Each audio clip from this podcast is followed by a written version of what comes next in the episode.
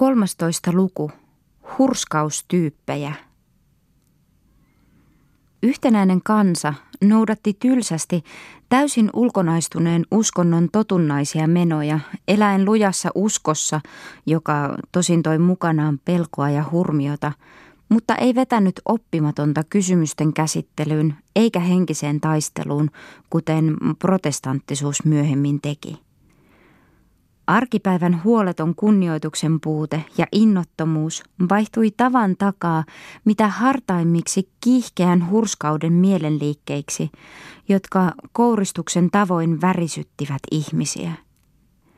Väkevän ja heikon uskonnollisen jännityksen välistä alinomaista vastakohtaa ei voida käsittää siten, että lauma jaetaan hurskaisiin ja maailmanlapsiin, ikään kuin osa kansaa olisi lakkaamatta elänyt ankaran uskonnollisesti, kun taas toinen osa oli vain ulkonaisesti jumalista.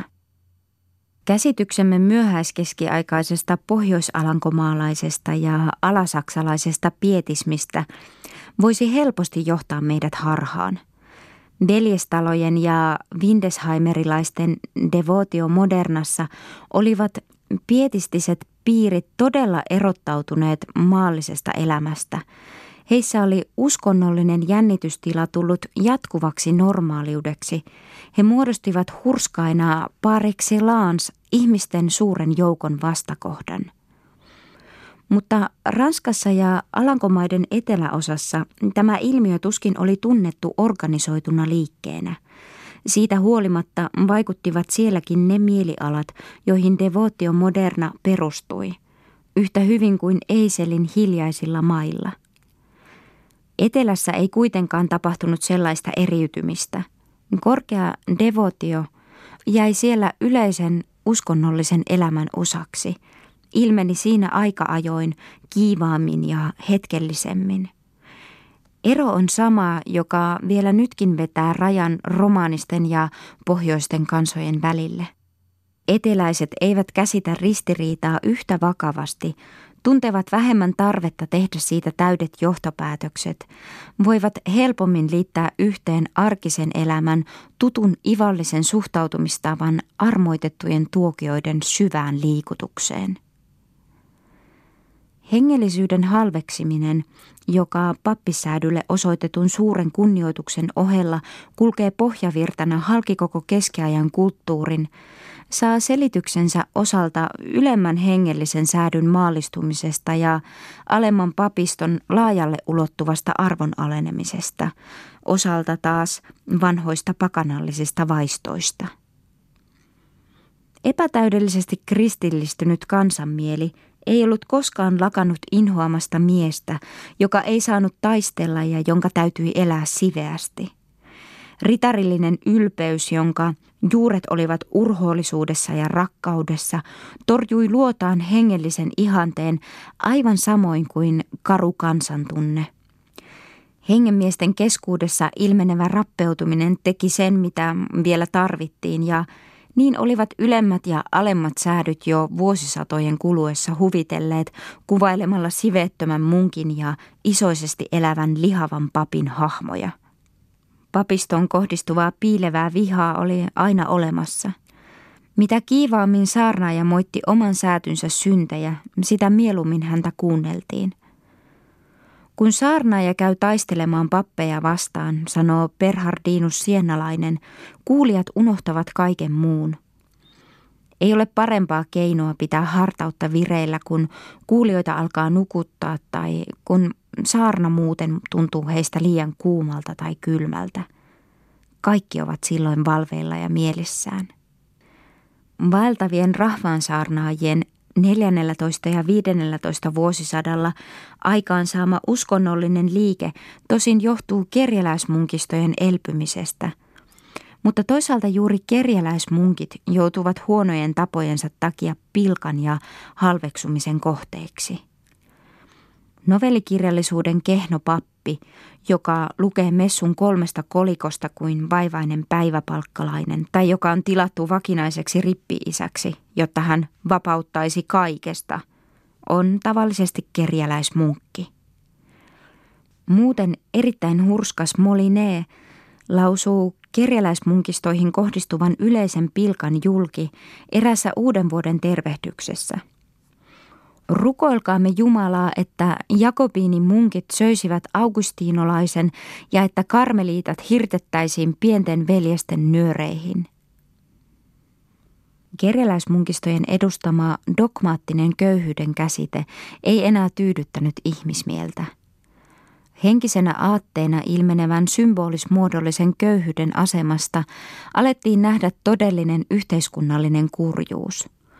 Uusi oivallus tulee 14 vuosisadan lopulla näkyviin Englannissa, missä osattiin katsella asioita taloudelliselta näkökannalta aikaisemmin kuin muissa maissa. Omituisen uni- ja usvamaisen runoelman The Vision Concerning Pierce the Plowman tekijä on ensimmäisenä nähnyt raskasta työtä tekevät, vaivautuvat suuret ihmisjoukot. Ja täynnä vihaa kerjäläismunkkeja, laiskureita, tuhlaajia ja raajarikkoisuutta teeskenteleviä keskiajan maavaivoja kohtaan ylistänyt työn pyhyyttä. Mutta korkean teologiankaan piirissä ei sellainen henkilö kuin Pierre de J. arkaile asettaa mendikanttien vastakohdaksi todella köyhiä – eikä ole sattuma, että devotio moderna, joka suhtautui uskoon entistä vakavammin, joutui tavallaan ristiriitaan kerjäläismunkistojen kanssa. Kaikki, mitä tuon ajan jokapäiväisestä uskonnollisesta elämästä kuulemme, osoittaa jatkuvasti melkein vastakkaisia äärimmäisyyksiä jyrkässä vaihtelussa – Pappien ja munkkien parjaaminen sekä heihin kohdistuva viha on kuitenkin vain yleisemmän ja syvällisemmän kiintymyksen ja kunnioituksen nurja puoli. Samoin vaihtelevat uskonnollisten velvollisuuksien ulkokohtainen käsitys ja ylenpalttinen hartaus. Kun Ranskan kuningas on vuonna 1437 palannut pääkaupunkiinsa, järjestetään suuremmoinen sielunmessu ja muistojuhla Armanjakin kreiville, jonka murhasta nyt kuluneet synkät vuodet olivat alkaneet. Juhlaan virtaa väkeä, mutta ihmiset pettyvät, kun ei lahjoiteta rahaa. Sinne oli saapunut, kertoo Pariisin porvari leppoisasti, nelisen tuhatta henkeä, jotka eivät olisi lähteneet liikkeelle, elleivät olisi uskoneet siellä jotain jaettavan. Ja ne, jotka olivat ennen rukoilleet hänen puolestansa, kirosivat hänet nyt. Samat pariisilaiset kuitenkin katselevat hereästi itkien monia juhlakulkueita ja kuuristuvat kuullessaan vaeltavan saarnamiehen puhuvan – Gilbert de Lanois näki, miten eräs pappi sai Antwerpenissa kapinan taukoamaan kohottamalla näkyviin hostian. Suuri ristiriitaisuus ja voimakkaat jännityksen vaihtelut ilmenevät yksityisen sivistyneen yhtä hyvin kuin tietämättömän suuren joukon uskonnollisessa elämässä. Armon valo tulee yhä uudestaan yhtäkkiä – se on aina heikompaa toistumaa siitä, mitä Franciscus koki, kun hän äkkiä kuuli evankeliumin sanat suoranaisena käskynä. Joku ritari kuulee luettavan kasteen kaavan, niin kuin on kuullut jo ehkä 20 kertaa, mutta nyt noiden sanojen täysi pyhyys ja ihmeellinen teho koskettaa häntä, ja hän päättää tästä lähtien karkottaa perkeleen vain kastetta muistamalla, tekemättä ristinmerkkiä. Le Jouvencel on katselemassa kaksintaistelua. Kumpikin taistelija on valmiina tekemään hostian nimessä valan, että oikeus on hänen puolellansa. Ritari älyää äkkiä, että jomman kumman valan täytyy välttämättä olla väärä, että toisen taistelijan täytyy joutua kadotukseen, ja hän sanoo, älkää vannoko, taistelkaa vain 500 taalerin panoksesta valaa tekemättä. Korkea-arvoisten hurskaudessa, niiden, joilla on elämän raskaana pohjalastina suuri komeus ja nautinnon halu, on juuri siitä syystä varsin usein sama kourustuksenomainen piirre, joka on kansanhurskaudelle ominainen. Ranskan Karle V jättää usein kaikkein jännittävimpänä hetkenä metsästyksen sikseen mennäkseen kuulemaan messua – Nuori Anne de Bourgogne valoitetussa Ranskassa regenttinä toimivan Bedfordin herttuan puoliso suututtaa kerran pariisilaisia roiskuttamalla hurjasti ratsastaen lokaa juhlakulkueeseen, mutta toisella kertaa hän poistuu keskiyön aikaan hovijuhlan kirjavasta hälinästä mennäkseen Celestiiniluostarin rukoilemaan. Hänen ennenaikainen kuolemansa johtui taudista, jonka hän sai käydessään katsomassa Hotel Dön köyhiä potilaita. Hurskauden ja synnin välinen vastakohta kehittyy arvoituksellisiin äärimmäisyyksiin saakka sellaisissa henkilöissä kuin Orlean Ludwig, joka on kaikkien komeuden ja nautinnonpalvojen joukossa kevytmielisin, intohimoisin maailman lapsi – hän harjoittaa taikuuttakin ja kieltäytyy siitä luopumasta. Sama Orleaan on silti niin jumalinen, että hänellä on Celestiiniluostarissa kammio yleisessä dormitoriossa. Hän osallistuu siellä luostarielämään, kuuntelee keskiyön rukoukset ja monesti viisi tai kuusi messua päivässä – kauhistavalla tavalla sekoittaa toisiinsa uskonnon ja rikollisuuden Gilles de Ré, joka maskuussa lapsia murhatessaan samalla lahjoittaa varoja messun lukemiseen viattomien lasten kunniaksi, pelastaakseen sielunsa kadotuksesta ja ihmettelee, että tuomarit syyttävät häntä kerettiläiseksi. Ja jos hurskaus toisissa liittyykin vähemmän verisiin synteihin, monet kuuluvat silti jumalisen maailmanlapsen tyyppiin. Barbaarinen Gaston Fepy, Fuan Kreivi, irstas kuningas René, hienostunut Charles d'Orléans, Kovasydäminen ja vallanhimoinen Bayerin Juhana tulee valepukuun verhoutuneena Shidamin Litviinan luo puhumaan sielunsa tilasta – Philip hyvän petollinen palvelija, jumalaton Jacques Cousteau, joka tuskin koskaan kuunteli messua eikä milloinkaan antanut almuja, kääntyy pyövelin käsiin jouduttuaan Jumalan puoleen, käyttäen kiihkeässä avunhuudossaan karkeata purkundilaista murrettansa. Philip Hyvä tarjoaa itsekin mitä havainnollisemman esimerkin tuosta hurskauden ja maallisen mielen yhteenliittymisestä – Tämä mies, joka tuhlaa varoja suuriin juhliin ja jolla on paljon äpärälapsia, tämä ovelien poliittisten laskelmien tekijä, rajattoman ylpeä ja kiukkuinen ruhtinas, harrastaa samalla vakavasti hurskautta. Hän viipyy messun jo aikoja sitten loputtua vielä kauan rukoustuolissaan. Hän paastoaa neljä päivää viikossa, nauttien vain vettä ja leipää, ja sitä paitsi kaikissa neitsyt Maarian ja apostolien vigilioissa. Monesti sattuu, ettei hän ole kello neljään mennessä iltapäivällä vielä syönyt mitään. Hän jakaa paljon almuja ja aina salassa.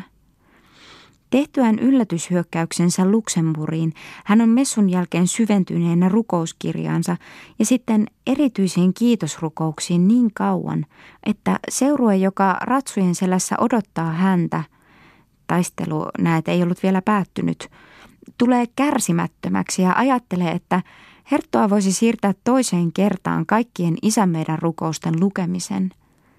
Hänelle sanotaan vaaran uhkaavan, jos hän viivyttelee, mutta Filip vastaa vain, jos Jumala on antanut minulle voiton, hän pitää huolen siitä, että se minulla säilyy.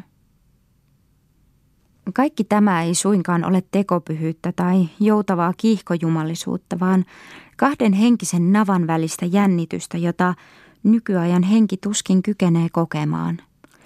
Se on mahdollinen siksi, että syntinen maailma käsitetään täydellisesti Jumalan valtakunnasta erotetuksi. Keskiajan hengessä imee uskonto itseensä kaikki korkeammat, puhtaammat tunteet, tietoisesti hylättyjen luonnollisten, aistillisten viettien taas täytyy painua syntiseksi katsotun maailmallisuuden tasoon. Keskiaikaisessa tietoisuudessa muodostuu tavallaan rinnakkain kaksi elämänkatsomusta.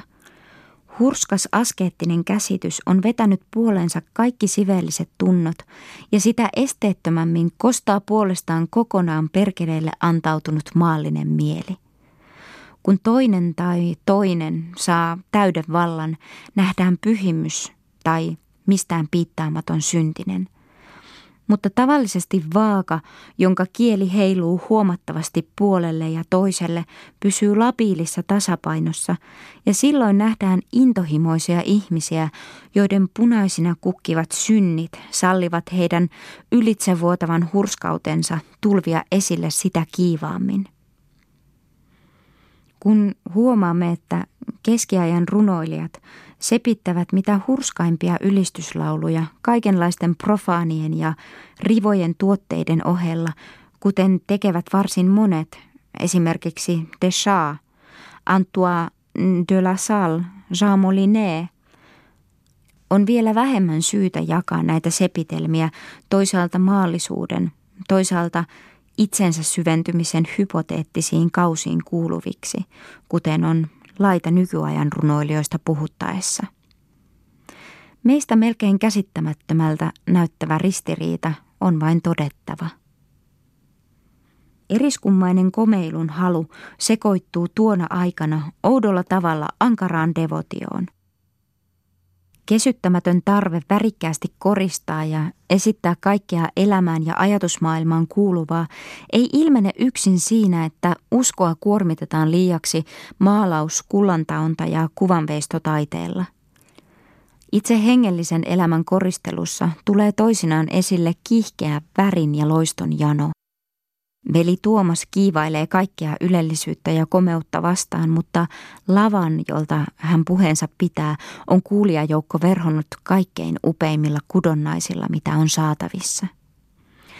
Philippe de Mézières on tämän komeutta rakastavan hurskauden täydellisin tyyppi. Perustettavaksi suunnittelemaansa kärsimyksen ritaristoa varten hän antoi tuikitarkat määräykset kaikista vaatetusasioista – hänen haaveensa on kuin värien juhla. Ritarien tulee arvonsa mukaisesti pukeutua punaisiin, vihreisiin, tulipunaisiin tai taivaansinisiin, suurmestarin valkoisiin ja juhlapukujen tulee myös olla valkoisia.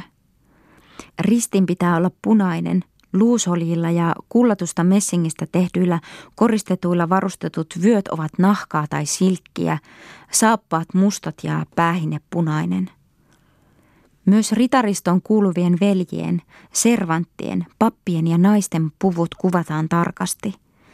Ajatus ei toteutunut. Philippe de Mézières oli kaiken ikänsä suuri ristiretken haaveilija ja suunnitelmien sepittäjä. Mutta Pariisin Celestiniluostarista hän löysi paikan, joka saattoi häntä tyydyttää – vaikka tämän munkkikunnan säännöt olivat ankarat, sen kirkko ja luostari, ruhtinaiden ja ruhtinattarien mausoleum hohti kullalla ja jalokivillä.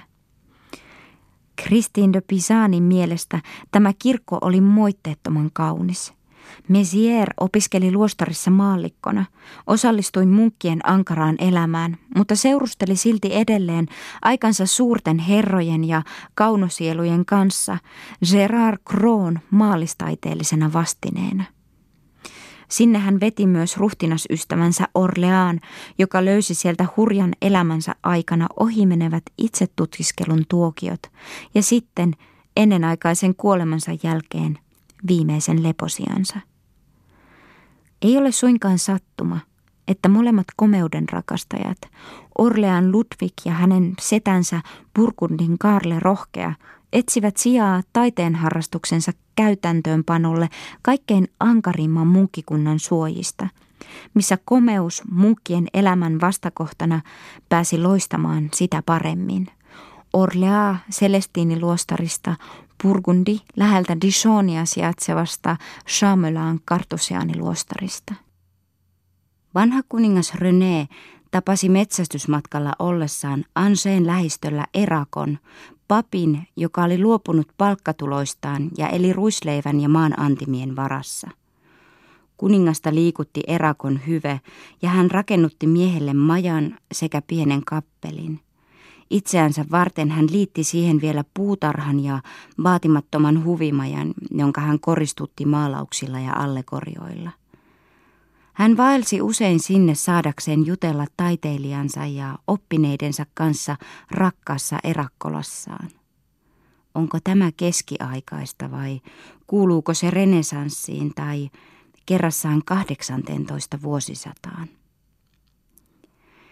Eräs Savoin herttua lähtee erakoksi.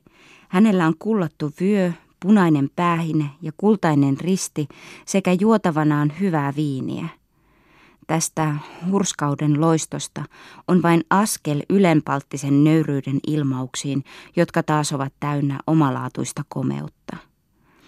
Olivier de la Marsin mieleen oli jäänyt poikaieltä muisto siitä, miten kaupunkiin oli tullut Napolin kuningas Jacques de Bourbon, joka oli pyhän koletten kehoituksesta luopunut maailmasta.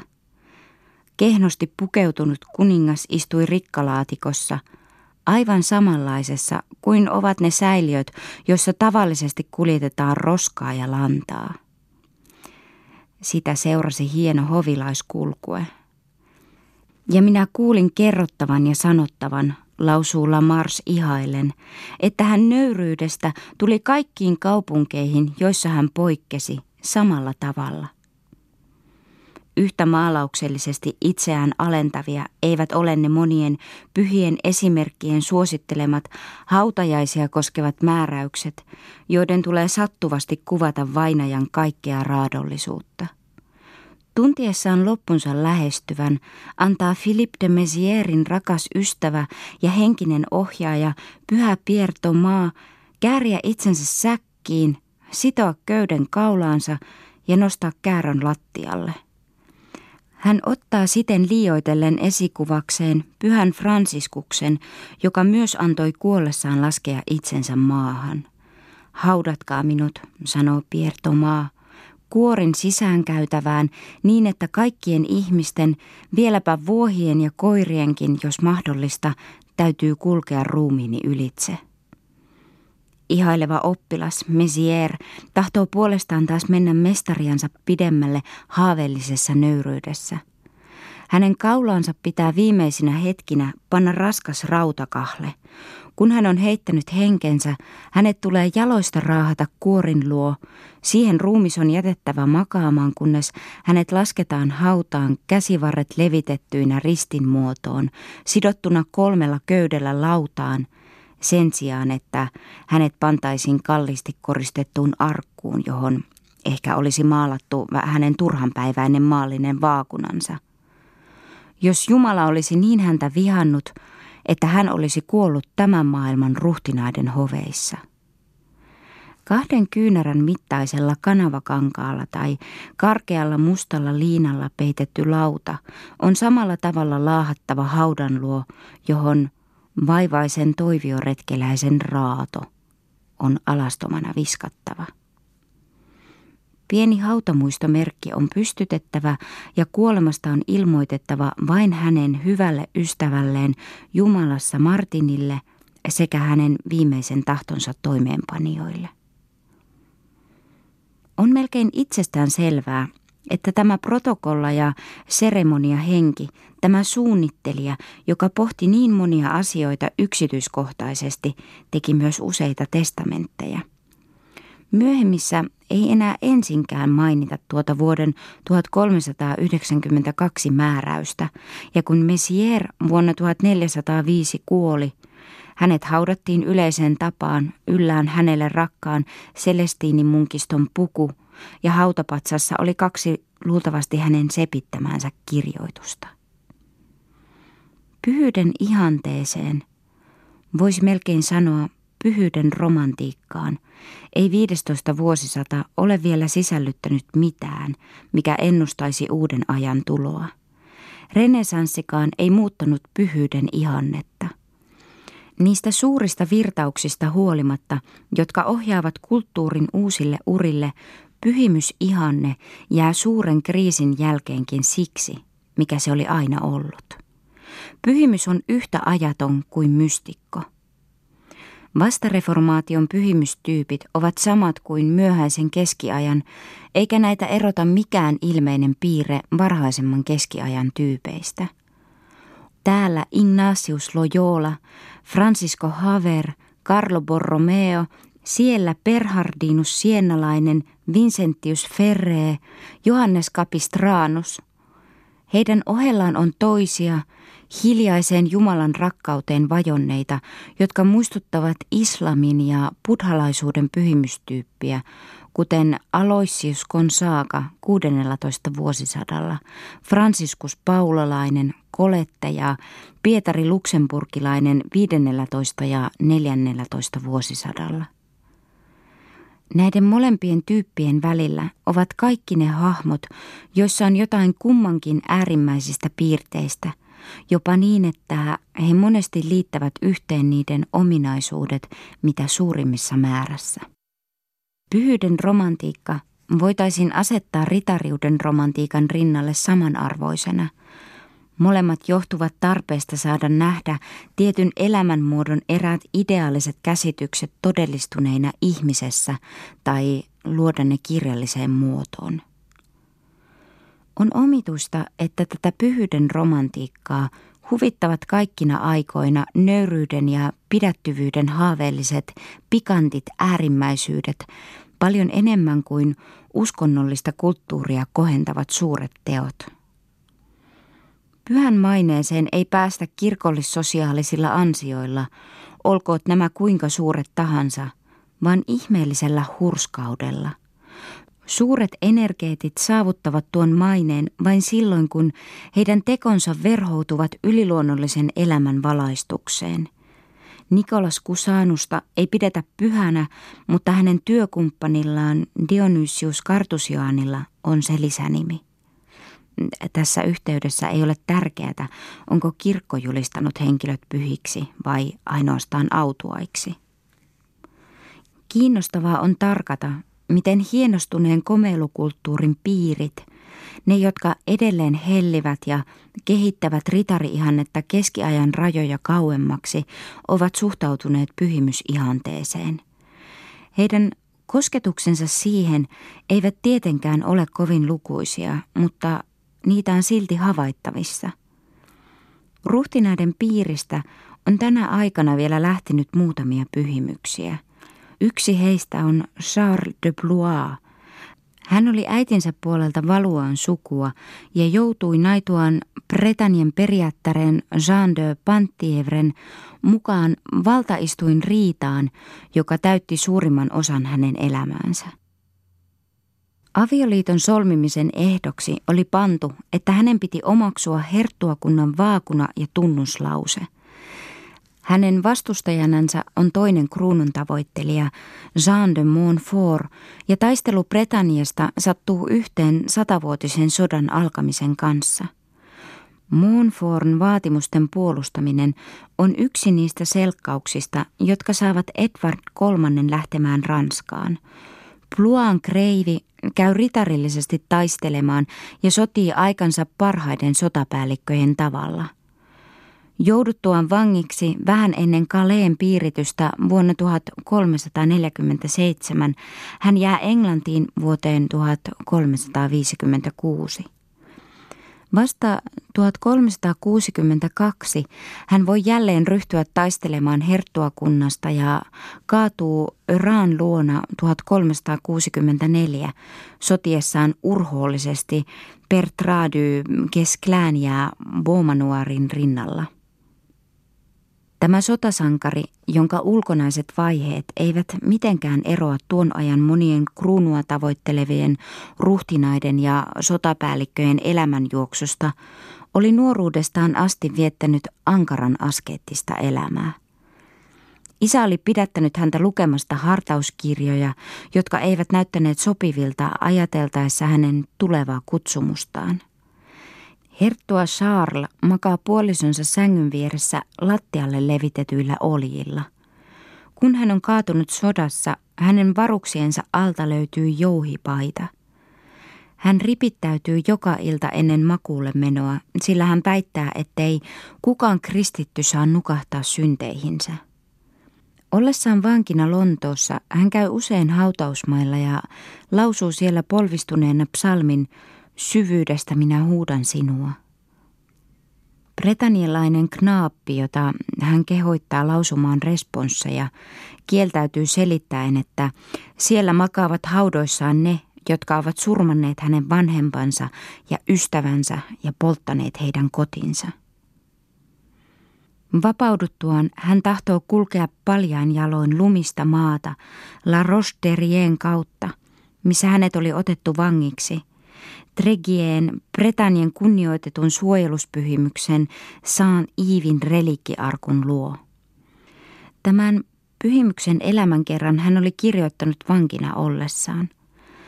Kansa saa kuulla hänen aikeensa ja levittää hänen tielleen olkia ja mattoja, mutta Pluan kreivi valitsee toisen tien ja hänen jalkansa hieroutuvat rikki niin, ettei hän kykene kävelemään 15 viikkoon. Heti hänen kuolemansa jälkeen ruhtinaalliset sukulaiset, muiden mukana hänen vävynsä Anjun Ludwig, ryhtyvät toimenpiteisiin, jotta hänet julistettaisiin pyhimykseksi. Vuonna 1371 tapahtuu Angers prosessi, joka johtaa hänen autuaksi julistamiseensa. Kummallista on, että tällä Charles de Plualla, jos saa luottaa Fruassaariin, on ollut äpärä poika.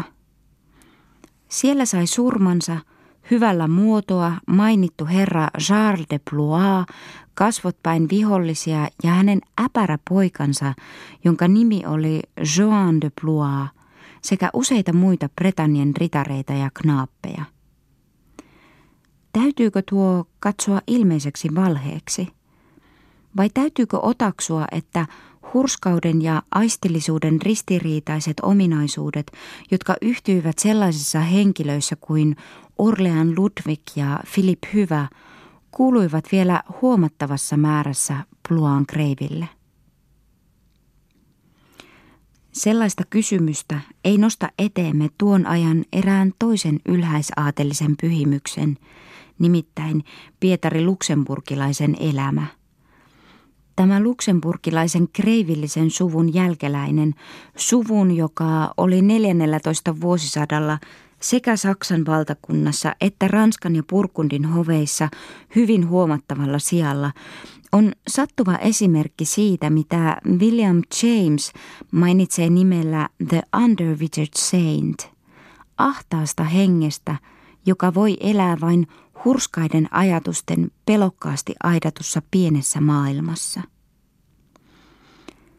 Hän oli syntynyt vuonna 1369, siis vähän ennen kuin hänen isänsä Guy kaatui Brabantin ja Heldernin välisessä taistelussa Besweilerin luona 1371.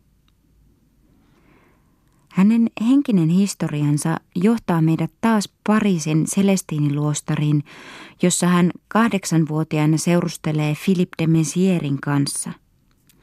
Hän saa jo lapsena suuren määrän kirkollisia arvoja ja tuloja, ensin erinäisiä kaniikin virkoja, sitten 15 vuotta täytettyensä metsin hiippakunnan, sitten kardinaalin arvon – Kuollessaan vuonna 1387 hän ei ole vielä 18 vuoden ikäinen ja Avin Joonissa tehdään heti mitä voidaan, jotta hänet kanonisoitaisiin. Kaikista vaikutusvaltaisimmat auktoriteetit otetaan tässä tarkoituksessa avuksi. Ranskan kuningas tekee esityksen, jota kannattavat Pariisin tuomiokapituli ja yliopisto. Vuoden 1389 prosessissa esiintyvät todistajina Ranskan suurimmat herrat, Pietarin veli Luxemburgin André, Bourbonin Ludwig, Cousin Angeraa. Avignonin paavin huolimattomuuden takia pyhimykseksi julistamisesta tosin ei tullut mitään, mutta hänen palvontansa, jonka anomus saattoi oikeuttaa, oli jo aikoja sitten tunnustettu ja kehittyi häiriytymättä. Avignoniin Paikalle, johon Pietari Luxemburilaisen ruumis oli haudattu, perusti kuningas Pariisin Celestiiniluostarin mallin mukaisen luostarin, josta tuli näinä aikoina ruhtinaallisten piirien suosima pyhäkkö. Kuvaksi, jonka pyhäksi julistamisprosessin todistajat antavat tästä nuorena kuolleesta prinssiaskeetista, on jotain surkeata. Pietari Luxemburilainen on ylen pitkäksi venynyt, keuhkotautinen poika, joka jo lapsena tuntee vain arasti noudatetun ankaran uskon vakavuuden. Hän moittii pientä veljeänsä, kun tämä nauraa, koska sanassa sanotaan, että meidän Herramme itki, mutta ei kerrota, että hän olisi milloinkaan nauranut. Ystävällinen, kohtelias ja sävyisä. Näin kuvailee häntä Fruassar. Neitsyöllinen ruumiiltaan, hyvin runsaiden almujen jakaja. Suurimman osan päivää ja yötä hän oli rukoilemassa. Hänen elämässään ei ollut muuta kuin nöyryyttä. Aluksi hänen aatelinen ympäristönsä yrittää saada hänet luopumaan maailmankieltävistä suunnitelmistaan. Kun hän sanoo aikovansa lähteä maita kulkemaan ja saarnaamaan, hänelle vastataan, te olette aivan liian pitkä. Kaikki tuntisivat teidät heti. Ettekä te sietäisi pakkasta, ja kuinka te voisitte saarnata ristiretkeä? Hetkiseksi tulee tuon pienen jäykän hengen perusääni kuuluviimme. Huomaan hyvin, sanoo Pietari, että minut tahdotaan saada siirtymään hyvältä tieltä huonolle. Totisesti, totisesti, jos lähden sille, saan aikaan, että kaikki ihmiset puhuvat minusta. Herra, vastaa hänen rippi-isänsä, mestari Jean de Mars. Kukaan ei tahdo teidän tekevän pahaa, vaan ainoastaan hyvää. Kun käy ilmi, ettei nuorukaisen askeettisia taipumuksia voitu kitkeä pois, ylhäiset sukulaiset tietysti alkavat viimein ihailla tätä tapausta ja ylpeillä siitä. Semmoinen nuori pyhimys heidän keskuudestaan ja heidän joukossaan. Ajateltakoon, millainen tuo vaivainen sairaaloinen poika todellisuudessa oli kirkollisten arvojensa taakan alla, Berin ja Purkundin ylpeän hovielämän tuhlaavan loiston keskellä, likaisena ja täynnä syöpäläisiä, aina pienten surkeiden syntiensä vaivaamana. Ripittäytyminenkin oli tullut hänelle huonoksi tottumukseksi – hän kirjoitti joka päivä syntinsä paperilipulle, ja kun hän ei ollut matkoillaan voinut sitä tehdä, hän korjasi vahingon myöhemmin kirjoittamalla tuntikausia. Hänen nähtiin öisin kirjoittavan luetteloansa tai lukevan sitä kynttilän valossa. Sitten hän nousi yösydännä mennäkseen apulaispappiensa luo ripittäytymään. Toisinaan hän sai turhaan koputtaa heidän makukammioidensa ovelle, papit eivät olleet kuulevinaan. Jos ovi avattiin, hän luki syntinsä paperiliuskastaan. Viimeisinä päivinänsä hän teki sen pari-kolme kertaa viikossa, kahdesti joka päivä. Rippi-isä ei enää saanut poistua hänen luotansa. Kun hän sitten viimein kuoli keuhkotautiin, rukoiltuaan, että hänet haudattaisiin köyhänä syntisenä, löytyi kirstullinen paperilippuja, joihin tämän pienen elämän synnit oli – merkitty päivästä toiseen. On vielä eräs tapaus, joka jossain määrin osoittaa meille hovipiirien ja pyhyyden välistä suhdetta, nimittäin pyhän Franciscus Paulalaisen oleskelu Ludwig 11 hovissa. Kuninkaan omituinen hurskauden laatu on niin tunnettu, ettei siitä tarvitse tässä puhua laajasti. Ludwigissa joka osti Jumalan ja Neitsyt Maarian armon suuremmilla rahoilla kuin kukaan kuningas on milloinkaan niitä ostanut, tulevat näkyviin mitä välittömimmän ja innottomimman fetisismin kaikki luonteenomaiset piirteet. Hänen reliikkien palvonnastaan ja kiihkeästä innostaan toivioretkien sekä juhlakulkueiden järjestämiseen näyttää puuttuvan kaikki korkeampi pyhitys – Niissä ei ole kunnioittavan pidättyvyyden varjoakaan. Hän ostaa pyhiä esineitä aivan kuin ne olisivat vain kalliita kotilääkkeitä. Angeen Salon risti on tuotava Nantesiin vain sitä varten, että vala voidaan tehdä sen nimessä, sillä tämän ristin nimeen vannottu vala oli Ludwigin mielestä kaikkia muita valoja lujempi. Kun kuninkaan luo kutsuttu, sääpolin konnetaabeli pyytää, että hän vannoisi sääloon ristin nimessä takaavansa tulian turvallisuuden, kuningas vastaa vannovansa minkä muun valan tahansa, mutta ei tätä. Kun hänen ylenmäärin pelkäämänsä loppu lähestyy, hänelle lähetetään kaikkialta mitä kallisarvoisempia pyhäinjäännöksiä. Paavi lähettää hänelle muun muassa itse Pyhän Pietarin hostialiinan, ja suur Turkkikin tarjoaa hänelle kokoelman vielä Konstantinopolissa olevia reliikkejä. Pöydällä kuninkaan sairasvuoteen vieressä on kuninkaiden voitelussa käytetty öljypullo pyhä ampulla. Se on tuotu rääsistä, mistä sitä ei ollut koskaan aikaisemmin viety pois. Muutamat sanoivat, että kuningas tahtoi itse koetella pyhänpullon ihmeitä tekevää voimaa voitelemalla koko ruumiinsa. Tällaisia uskonnollisia piirteitä tuskin havaitaan muualla kuin Merovingien historiassa. On tuskin mahdollista vetää rajaa Ludvigin keräilyhimon kohteiden välille. Hän tahtoi saada peuroja ja hirviä, samoin kuin kallisarvoisia pyhäinjäännöksiä – hän on kirjeenvaihdossa Lorenzo de Medicin kanssa pyhän Zaanopin firenzeläisen paikallispyhymyksen sormuksesta ja Agnus Deistä, kasvista, jota mainittiin myös nimellä Agnus syyttikus ja pidettiin ihmeentapaisena harvinaisuutena. Plesile Tuurin kummallisen linnan hoviväen joukossa oli Ludvigin viimeisinä päivinä hurskaita esirukoilijoita ja soittoniekkoja sekalaisena seurakuntana – Tänä aikana kuningas tilasi suuren määrän jouhia puusoittimien soittajia, jotka hän majoitti sääkomeen lähelle Turssia, mihin heitä kertyi 120. Heidän joukossaan paljon Puatuun maan paimenia.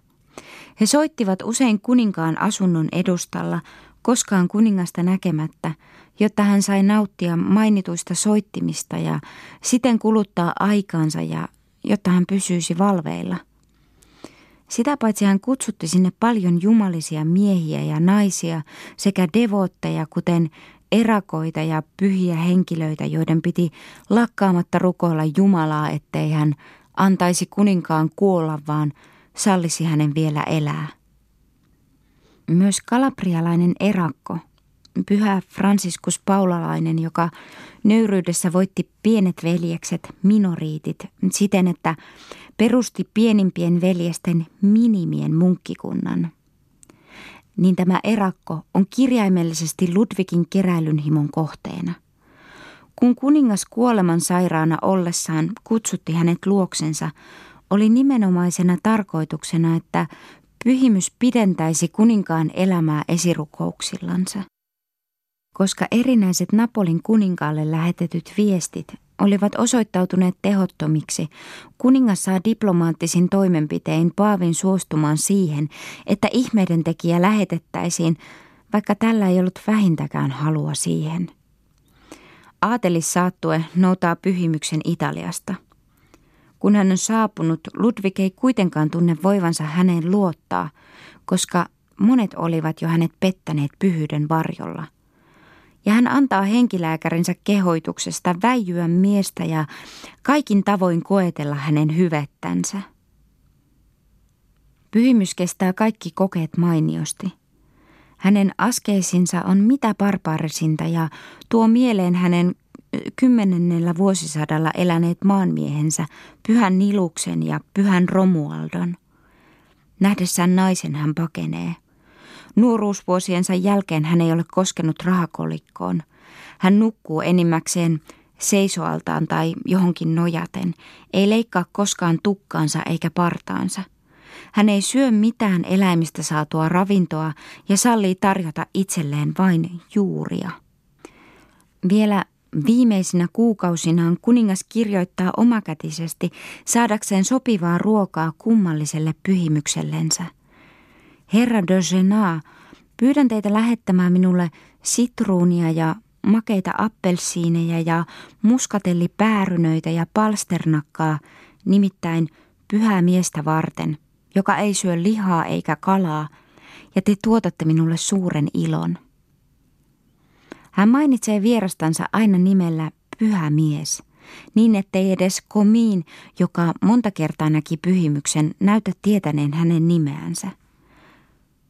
Mutta samoin häntä nimittävät nekin, jotka tekivät pilkkaa tämän omituisen vieraan saapumisesta tai eivät luottaneet hänen pyhyytensä, kuten esimerkiksi kuninkaan henkilääkäri Jacques Cotier. Komiin puhuu kertomuksessaan kylmän pidättyvästi. Hän on vielä elossa, sanoo hän lopuksi, niin että hän voi varsin hyvin joko parantua tai huonontua, minkä takia olen vaiti, koska monet ovat laskeneet leikkiä tämän pyhäksi mieheksi nimittämänsä erakon tulosta. Komiin vaikuttaa kuitenkin, ettei hänkään ole koskaan nähnyt ketään, joka olisi elänyt yhtä pyhästi ja jonka suulla itse pyhä henki olisi näyttänyt puhuvan. Parisin oppineisiin teologeihin, Jean Standokin ja Jean Cantaniin, jotka lähetettiin keskustelemaan pyhän miehen kanssa anomuksesta, että Pariisin perustettaisiin minimiluostari – hänen persoonallisuutensa tekee mitä syvimmän vaikutuksen ja he palaavat matkaltansa ennakkoluulostaan vapautuneina. Purkundin herttuain oman aikansa pyhimykselle osoittama kiinnostus ei ole laadultaan niin itsekästä kuin Ludwig XI Franciscus Paulalaiseen kohdistama. On huomion arvoista, että Useat näkyjen näkijät ja askeetit esiintyvät säännöllisesti välittäjinä ja neuvonantajina poliittisissa asioissa. Näin on laita pyhän Koletten ja autoaan Dionysius van Ryykkelin eli Kartusiaanin. Purkundin hallitsijahuone kohteli Kolettea erityisen huomaavaisesti. Filip Hyvä ja hänen äitinsä Bayerin Margareta tunsivat hänet henkilökohtaisesti ja kysyivät häneltä neuvoa. Hän toimi välittäjänä Ranskan, Savojin ja Purkundin välisissä selkkauksissa. Karle Rohkea, Maria Maximilian ja Itävallan Margareetta vaativat yhä uudestaan, että hänet on julistettava pyhäksi. Vielä paljon tärkeämpää osaa näytteli Dionysius Kartusiaani oman aikansa julkisessa elämässä. Hänkin on monet kerrat tekemisissä Burgundin hovin kanssa ja Filip hyvän neuvonantajana – hänet ja kardinaali Nikolaus Kusaanuksen, jota hän avustajana seuraa hänen kuuluisella matkallaan halki Saksan valtakunnan, ottaa herttua vastaan Brysselissä vuonna 1451. Dionysius, jota aina ahdistaa tunne, että kirkon ja kristikunnan käy huonosti ja että suuri onnettomuus on tulossa, kysyy erässä näyssään, Herra, Tulevatko turkkilaiset Roomaan? Hän kehoittaa Herttua lähtemään ristiretkelle. Maineikas, hurskas ja suuri ruhtinas ja Herttua voi tuskin olla kukaan muu kuin Filip.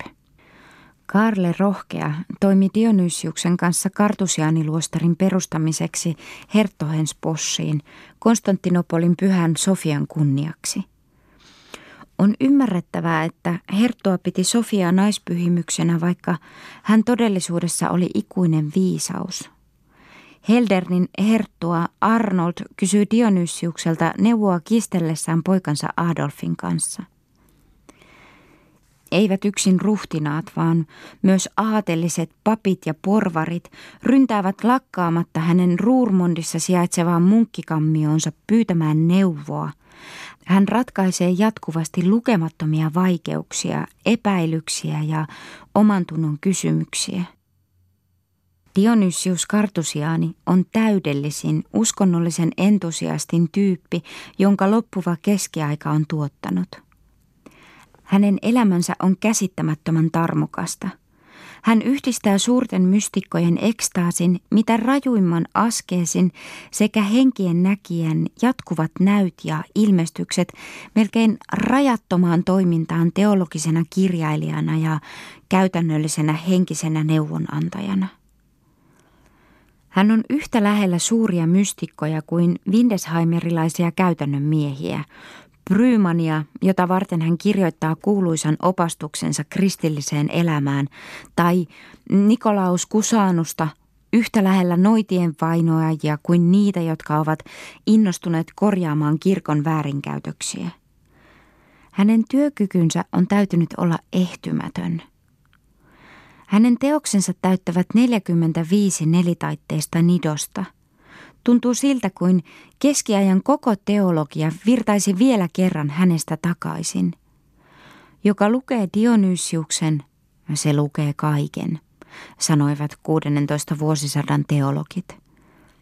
Yhtä hyvin kuin hän kirjoittaa vanhalle maallikkoveljelle Wilhelmille tämän pyynnöstä tutkielman siitä, miten sielut tuntevat toisensa tulevassa elämässä, hän käsittelee myös kaikkein syvällisimpiä filosofisluontoisia kysymyksiä. Hän lupaa sanoa asian niin yksinkertaisesti kuin suinkin mahdollista, ja veli Wilhelm voi antaa kääntää sen alankomaan kielelle. Koruttomasti ilmaistujen ajatusten loputtomassa virrassa hän toistaa kaiken, mitä hänen suuret edeltäjänsä olivat ajatelleet. Se on tyypillistä myöhäistyötä, kokoavaa ja päätökseen saattavaa, ei uutta luovaa.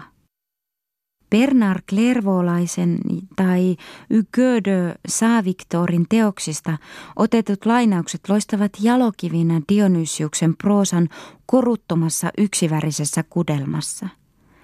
Hän kirjoitti itse kaikki teoksensa tarkasti, korjasi otsikoi ja varusti ne miniatyyrikuvilla, kunnes hän elämänsä lopulla hyvin harkitusti lopettaa kirjoittamisen – Aion siirtyä turvallisen vaitiolon satamaan. Lepoa hän ei tunne. Hän lausuu joka päivä melkein koko psalttarin. Sanoo, että vähintään puolet on välttämättä lausuttava. Kaikkiin toimiin ryhtyessään, myös pukeutuessaan ja riisuutuessaan hän rukoilee.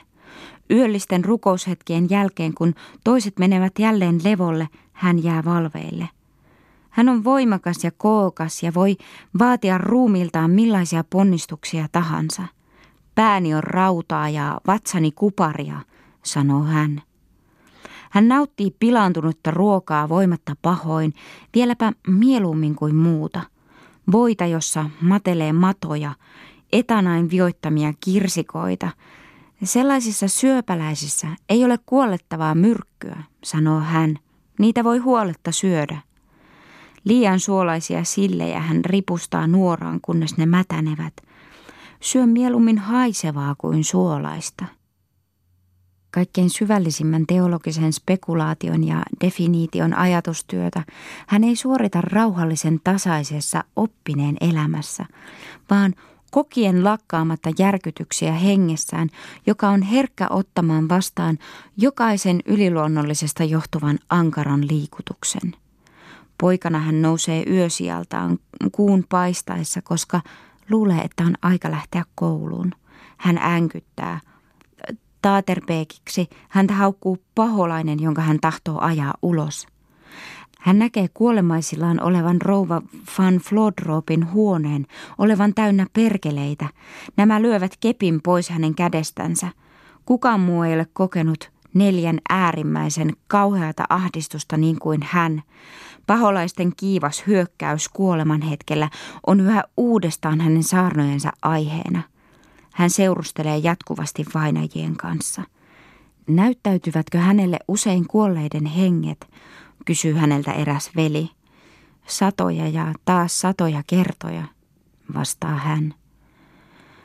Hän tuntee kiirastulessa olevan isänsä ja torjuu hänen vapautuksensa.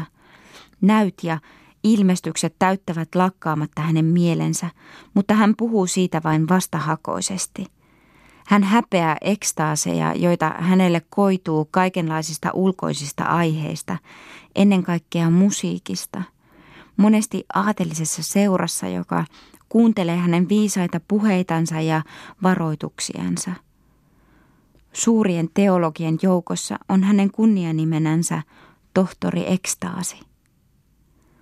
Emme saa otaksua, että niin suuri hahmo kuin Dionysius Kartusiaani säästyi sellaiselta epäluulolta ja pilkalta, joka kohdistui Ludwig 11 kummalliseen ihmeiden tekijään. Hänkin sai taistella jatkuvasti ihmisten solvauksia ja ivaa vastaan – keskiajan uskon korkeimpiin ilmauksiin suhtautuu 15 vuosisadan henki rajattoman antaumuksen ja innostuksen ohella jo vastahakoisesti ja torjuvasti.